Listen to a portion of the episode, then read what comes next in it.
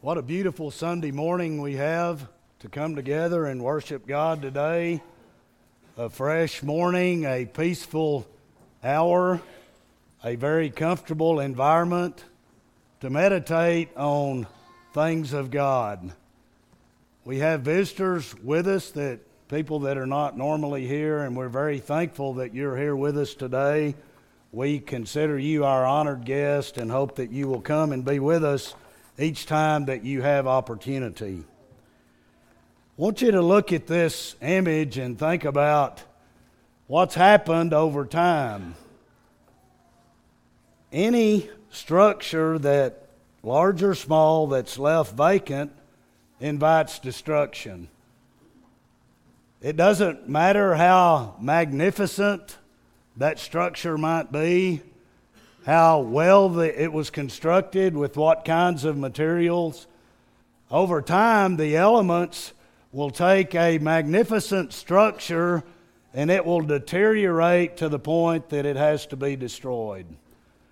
I want you to think about this idea with regard to a physical structure because Christ used this very idea to teach one short parable but very penetrating parable that we read about in Matthew 12.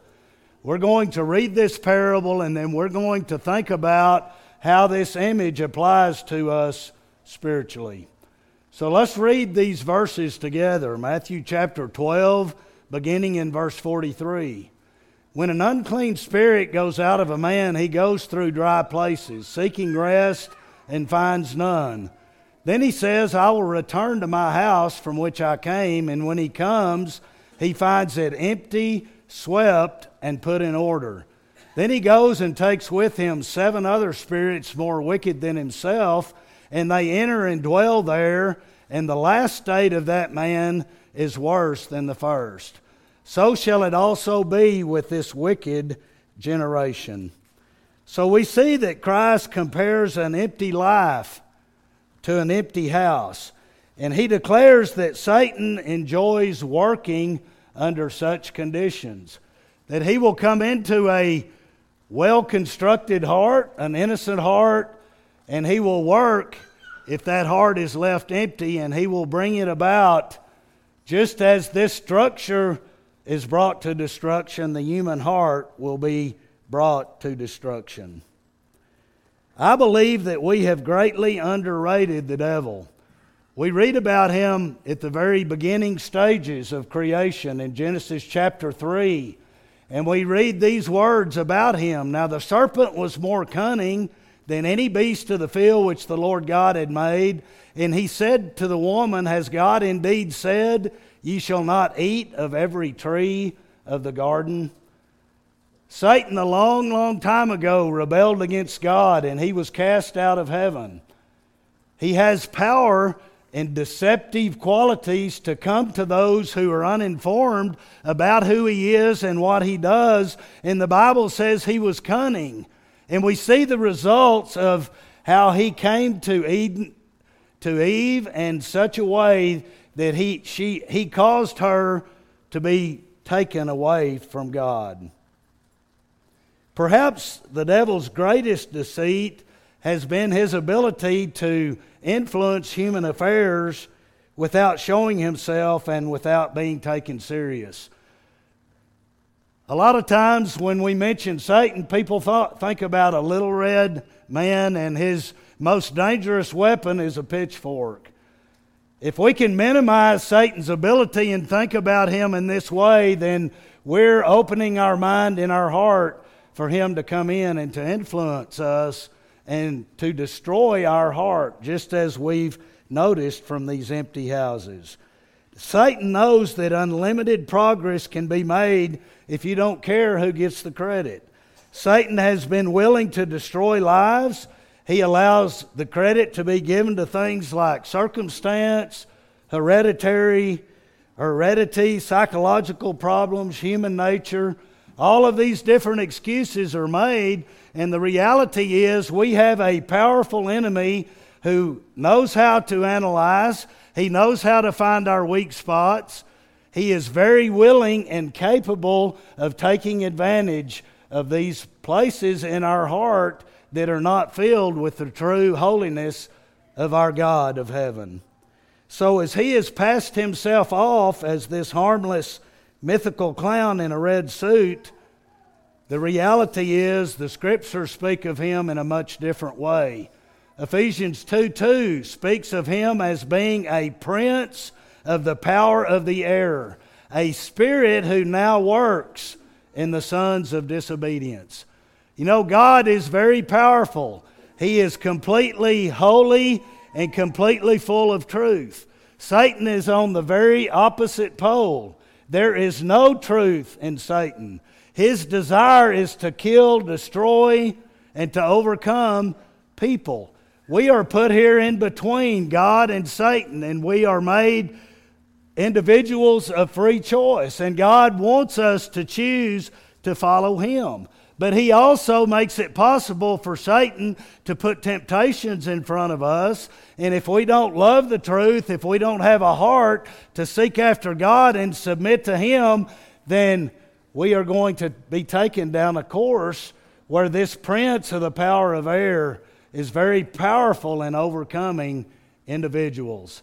Notice how he's described in 1 Peter 5, verse 8 Be sober, be vigilant because your adversary, the devil, walks about like a roaring lion, seeking whom he may devour. So, is it this or is it this? How does the Bible describe the power of this enemy that we go against? And if we're not very careful, we underestimate what Satan is capable of doing and we let our guard down, and that's when he comes in and tempts us and takes us away from God, just as he did Eve in Genesis chapter 3. Notice this context 2 Corinthians 11 and 3. But I fear lest somehow, as the serpent deceived Eve by his craftiness, so your minds may be corrupted from the simplicity that is in Christ. You know, some people think that Satan is just in those very bad places. He hangs out in the bars, he hangs out where people are using drugs, all of these very dark and evil places. But the reality is, Satan is very crafty. And he comes to those who are, even those that are seeking after God. Who was Paul writing to here? He was writing to Christians at Corinth, just like you and I, those that were seeking God. And he said, I fear lest Satan is going to come into your life like he did in Eve's life, and because of his craftiness, he's going to corrupt your mind. If Satan can get in our mind, our heart, and if he can get a small foothold, he will take advantage and he will corrupt, he will confuse, he will dilute the simplicity of Christ. Our pathway to heaven is very simple in Christ. If we come to God's Word and we're objective and we study and look for that pathway, it's there for us. It's simple. But Satan is there to make it very complicated, to cause us to doubt, to cause us to question our faith. And so we have to be very careful that we do not allow Satan into our heart. In 2 Corinthians 2, verse 11, lest Satan should take advantage of us, for we are not ignorant of his devices. So again, Paul's talking to these Christians at Corinth. And he says, You know what? We're not ignorant about Satan's devices. You know why? Because Paul warned them. He warned them over and over again in Corinth that they needed to correct their mistakes that they needed to come close to God, that they needed to submit to God. So they were not ignorant of his devices. But he continues to warn them even after this that we read while ago in verse 11 that Satan is crafty. What is the reverse of not being ignorant of devices so Satan does not take advantage of us? What's going to happen if we are uninformed?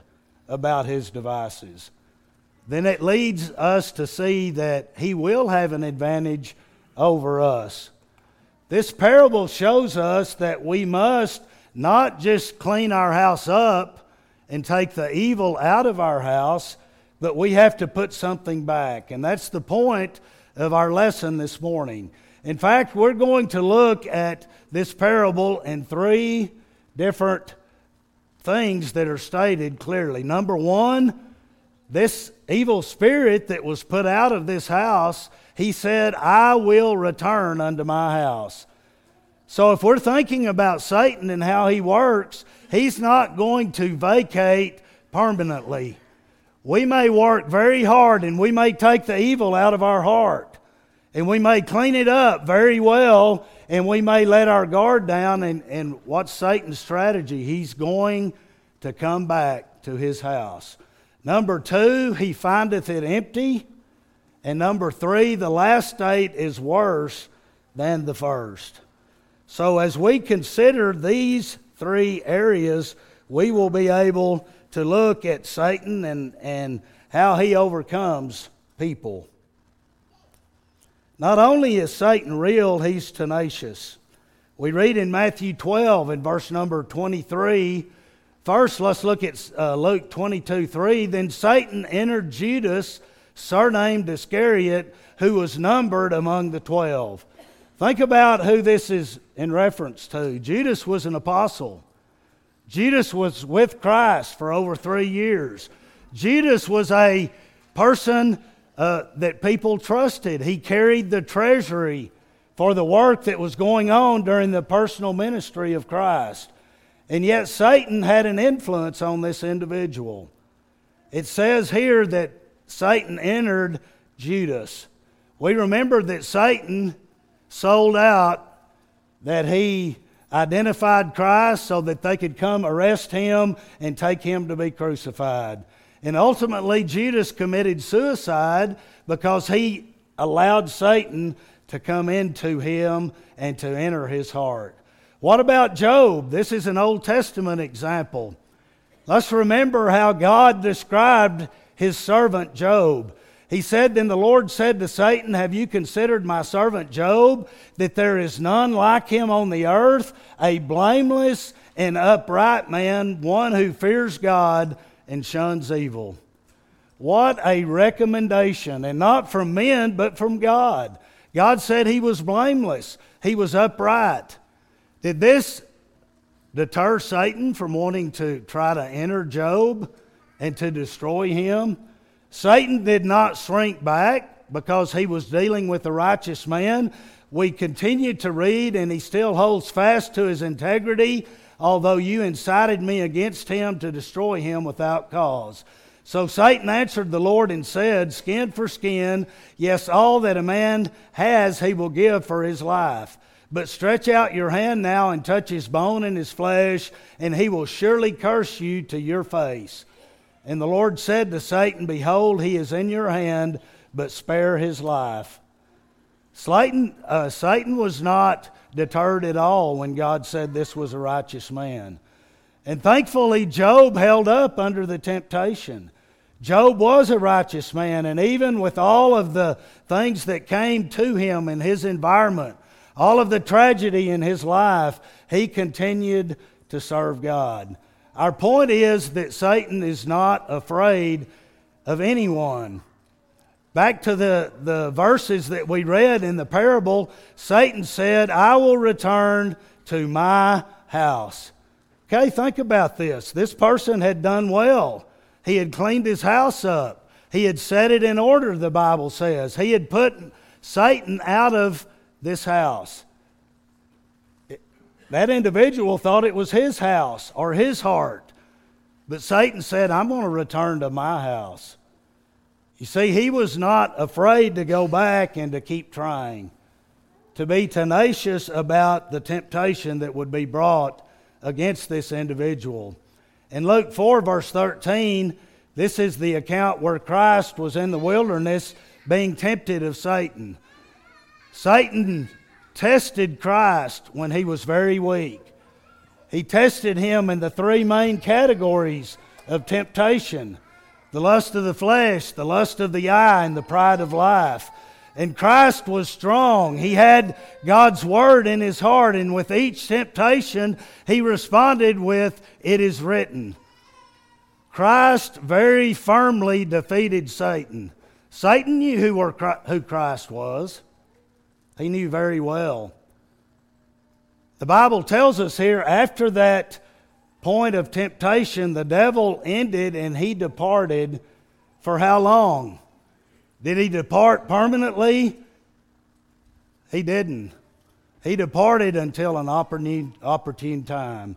And we know as we study the life of Christ that at every step, Satan was there to tempt Christ. In fact, the Bible tells us in Hebrews 4, verse 15, For we do not have a high priest who cannot sympathize with our weaknesses, but was in all points tempted as we are, yet without sin.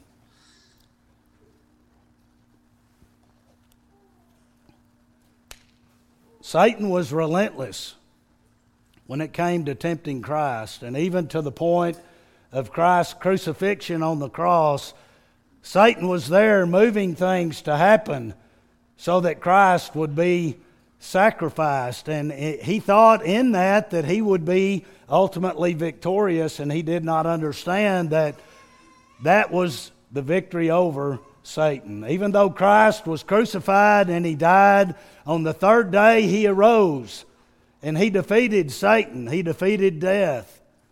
But that did not stop Satan from trying to overcome even our Savior, Jesus Christ. In Luke 22, verse 31, and the Lord said, Simon, Simon, indeed Satan has asked for you that he may sift you as wheat. I want to ask you something. As wheat is being cleaned, as the chaff is being blown out of that wheat and it's being sifted, does that wheat have any control? It's in the control of the one it's sifting. Remember Peter who bragged, I will go to my death for you, Christ. I will never deny you. Christ said, Before the rooster crows, you'll deny me three times. This is the context where Christ gave Peter the warning. He said, Satan wants to sift you as wheat. Peter had developed pride about his standing and what he was going to do and how strong he was going to be. That was the vulnerable point where Satan came in and he sifted him just like wheat. By the time that rooster crowed three times, or by the time the rooster crowed, Satan had denied Christ three times. This is his power. This is the one that we are dealing with. This is the one that we must not be uninformed of his devices. In James 4, verse 7, therefore submit to God, resist the devil, and he will flee from you. Here's the formula that God gives us. We have to embrace God, submit to God, strive to be as much like our Savior as we can be. And when we do that, Satan will flee, just as he fled from Christ. But this does not say that he will not try to come and move back in if our house is left empty. We have to fill our heart. We have to be completely subject and submitted to Christ. And at times when we stumble and fall as a committed disciple of Christ, we have to get back up and we have to keep trying. And when we're able to do that, God gives us the ability to continue to defeat Satan. Notice this statement For false Christs and false prophets will rise and show great signs and wonders to deceive, if possible, even the elect. Do we see the truth in this?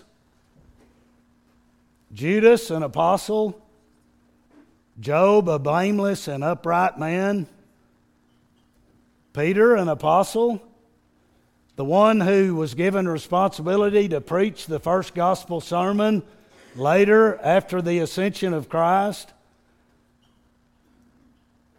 Jesus Christ Himself, the perfect Son of God, all powerful, completely full of grace and truth. Satan will work to deceive. And certainly, if he will seek to deceive these characters in Scripture, he's going to be working to deceive us. We do not grow to a point that we're above the temptation of Satan. He always considers our heart something that belongs to him if we open it up and allow him to enter. Number two, he findeth it empty.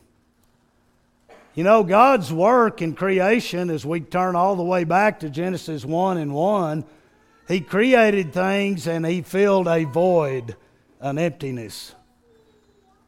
That's what God does. He fills emptiness with things that are good. And He did that. We read in Job 26, verse 7 He stretches out the north over the empty space and He hangs the earth on nothing. What God can fill of emptiness in a physical state, as He did in creation, is what He is seeking to do in our heart. His redemptive plan that was put in place before this earth was created was put in place so that over time that plan would be brought to fruition by Jesus Christ. It would be perfected and completed and we who live now in the Christian age would have opportunity to be filled with God. Remember what God wants us to do as individuals of choice? He wants us to choose Him and to be committed and diligent to be filled with Him. That's His desire for all people. The Bible teaches us that God would have all men to be saved and to come to a knowledge of the truth, to be filled with the truth that, that God is, and to resist the lies that Satan is. And so we have to look to become a disciple of Christ, to be filled with all the fullness of God. Jeremiah 1, verse 10, in the time of the prophet, See, I have this day set you over the nations and over the kingdoms, to root out, to pull down, to destroy, to throw down, to build, and to plant. I want you to notice something very important, and this is one passage in the Old Testament, and as we read all of God's message to His people, there is a time to root out. There's a time to pull down. There's a time to destroy. This is a very, very important part of our service to God. When we repent, then we change who we are and we transform from the old man to the new man. And one half of that process, if you want to look at it that way, is to take the evil out. But sometimes we forget the second part of that process that is just as important. It's taught over and over in Scripture. We have to, once we tear the bad out, we have to fill it up with the good. Otherwise, our heart's going to look like that house that's falling down because of time and because of elements and because it was left empty without maintenance and it's destroyed. That is our heart. We need to be sure that we build and that we plant once we have taken the bad out. Here's a very, very simple example of that. What does a drunk person, a person given to drunkenness, need to do? We know that drunkenness is condemned in the Bible, it's a sin. Paul said to the Ephesian Christians, he said, And do not be drunk with wine in which is dissipation, but be filled with the Spirit. What does the 12 step program, Alcoholics Anonymous, what, what do they do? Certainly, they advocate stopping the drinking, but the majority of what they do is they want you to put the right things into your life to take the place of all the time and the resources and the focus that you've put into this thing that is destructive to your life. I would submit to you today that these 12 step programs are successful because they're based on Bible principles. that we have to put God in our life. We have to put our Creator there. We have to look to Him and use Him for strength. We have to connect with our Savior, Jesus Christ, and to remember that He takes our sin away. But not only is He our Savior, He's our Lord. And He's asked us to do certain things. He said, If you love me, you will obey me. So it's not just about receiving the benefits of having a Savior, but it's about complying with the things that He's asked us to do.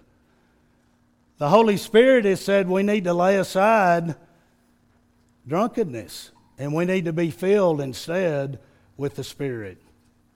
Here's a more general statement Do not be overcome by evil, but overcome evil with good. Can we overcome evil because of our inner strength? A lot of counseling today that we see around us in the world, it's all about behavior modification. And if you're strong enough and you can be committed enough, you can be disciplined enough that you can modify your behavior. If we don't have Christ and God at the center and giving us the ability and the motivation because of our love for our God and for our Savior, for our fellow man, we are not going to have the strength that we need. We have to put away that evil. We have to look at God's Word and determine what is good, and we need to put that back. Being filled with the Spirit to overcome drunkenness. What, what's being filled with the Spirit? Turn over to Galatians chapter 5 and read about the fruits of the Spirit. All of those characteristics that are good. Turn to Philippians 4 and start reading there in verse about verse 8 and read about all of these things that we're to think on. We're to put the evil out and we're to put the right thoughts in. And you see, that's the process whereby we understand who Satan is, we understand how he works, we understand who God is and what his commandments are, and we seek to put good back and to overcome evil with good. What did Christ say in the Sermon on the Mount in what we call the Beatitudes? Blessed are those who hunger and thirst for righteousness, for they shall be filled.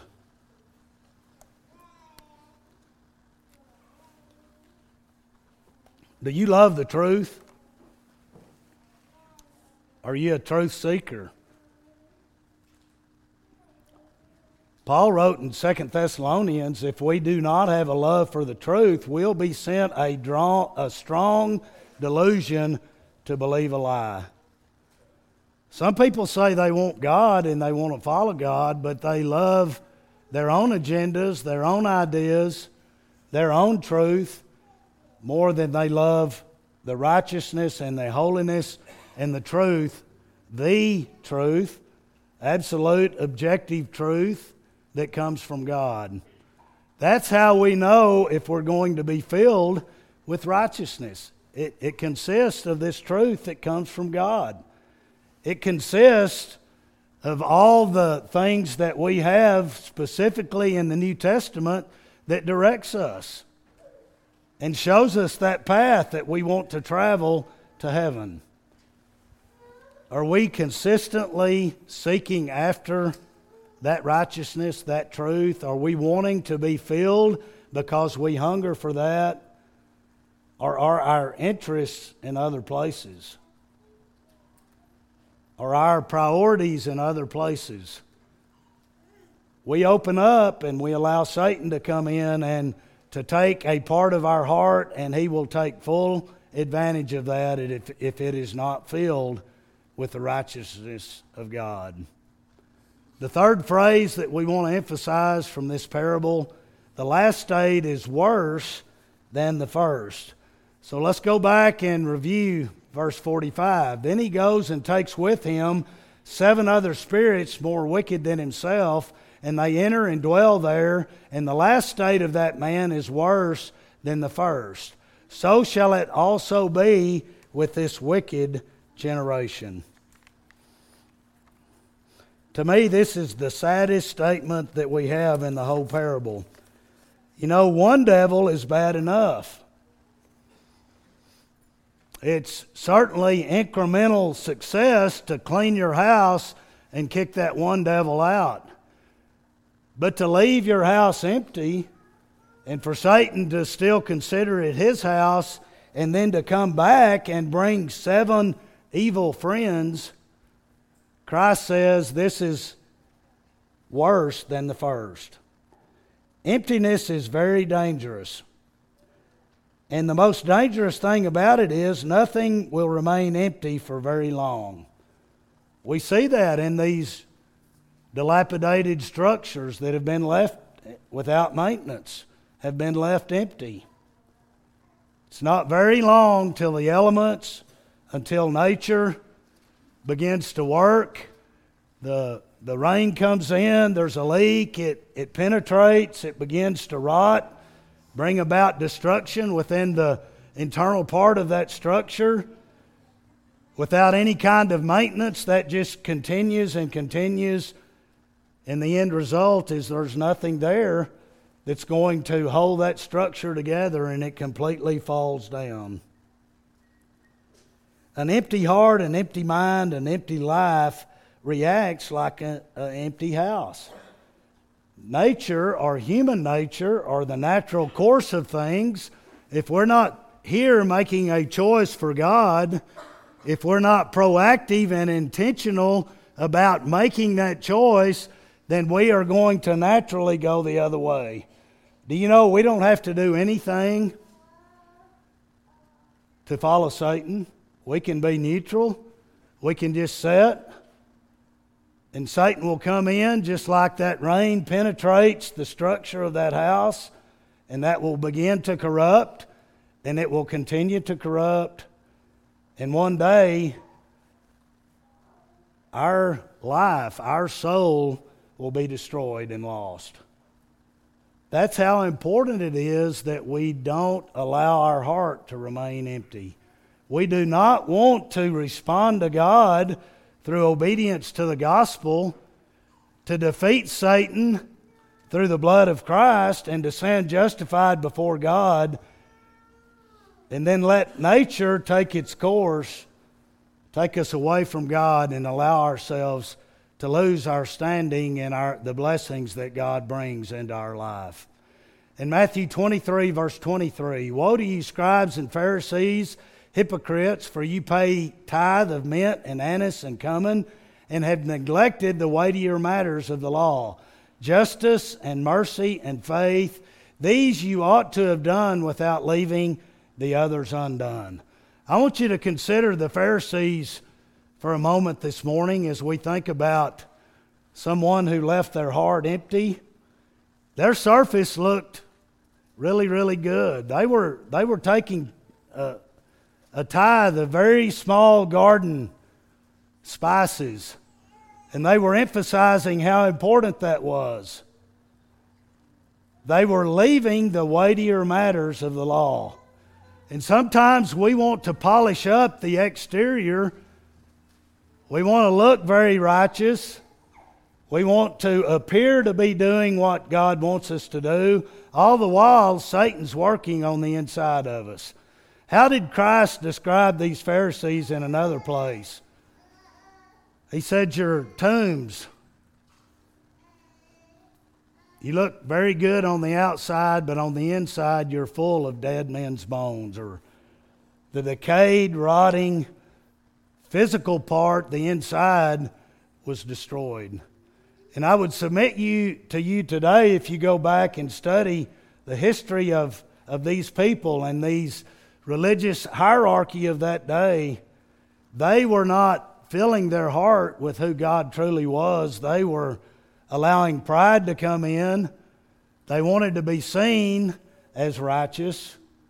In the reality, they were not. We need to be very, very careful that we do not follow this same process. Any person that considers themselves religious stands to be tempted and caused to become self righteous, to become hypocritical, and to be brought away from God. We need to look at our heart. We need to see where it's at. We need to be willing to evaluate it like God evaluates it. And if we see that Satan is in our heart and working to grow in our heart, then we have to make changes and come back to our, our God and our Savior. Matthew 25, 35 to 36. These are words of Christ. For I was hungry, and you gave me food. I was thirsty, and you gave me drink. I was a stranger, and you took me in. I was naked, and you clothed me. I was sick, and you visited me. I was in prison, and you came unto me. Whether or not God is working in our heart and who is dominating our heart can be determined by the fruit that we bear. Christ very plainly stated that back in Matthew chapter 7. He said, We can see who people really are by their fruit. These Pharisees, they wanted to be seen as righteous, but their fruit was not righteous. What about you and I? Are our actions and the way we live our life every day, the way we seek to serve as Christ served, the way we love our God first with all our heart, soul, body, and mind, the way we love our neighbor as ourself, what's the true reflection of that? This is going to be called into judgment on that final day. That's what this is. This is a judgment scene. Christ separated the, the goats and the sheep. The goats did not live a life of service that reflected Christ and the things that they spoke and the actions that they took, and they were condemned eternally. Those on the right, the sheep, they were living this type of life. And it was shown clearly that they loved God, they loved their neighbor, that, Christ, that God was in their heart, and that they were allowing God to direct them rather than, than themselves or the, the temptations of Satan. I want to share this last verse with you 2 Peter 2. To me, this is the very strongest language that tells us that once we become a child of God, we are not permanently going to go to heaven without living the right kind of life. Peter says here, For if after they have escaped the pollutions of the world through the knowledge of the Lord and Savior Jesus Christ, they are entangled or again entangled in them and overcome, the latter end is worse for them than the beginning. I want you to notice this very similar wording for Matthew chapter 12, verse 45, and here in the teachings of Peter. These people obeyed the gospel. There's only one process that will cause us to escape the pollutions of the world, and that's to obey the gospel, to hear the teaching of Jesus Christ, to believe that He's the Son of God to have deep faith in that that will move us to repent, to confess, and to be baptized. The New Testament teaches us that that's how we escape the clutches of Satan, how we change from being a slave of sin to becoming a slave of righteousness. Romans 6, verse 17 and 18. So that is the process that these people had went through. They had escaped. But look what Peter says they are again entangled.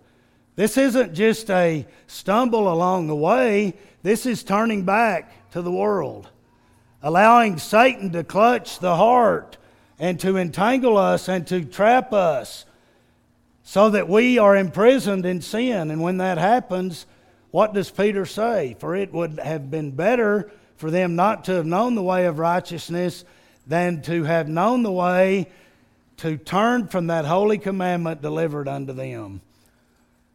Known the way of righteousness, having known it, then to turn away from it. That's what this man did, Mr. Clean. He cleaned his house up. He turned back because he left it empty, and these seven spirits came in. And I would declare today that if one spirit was bad, seven are worse, and seven would certainly demonstrate this entanglement back in the world. Verse 22 But it has happened to them according to the true proverb a dog returns to his own vomit, and a sow, having washed, to her wallowing in the mire.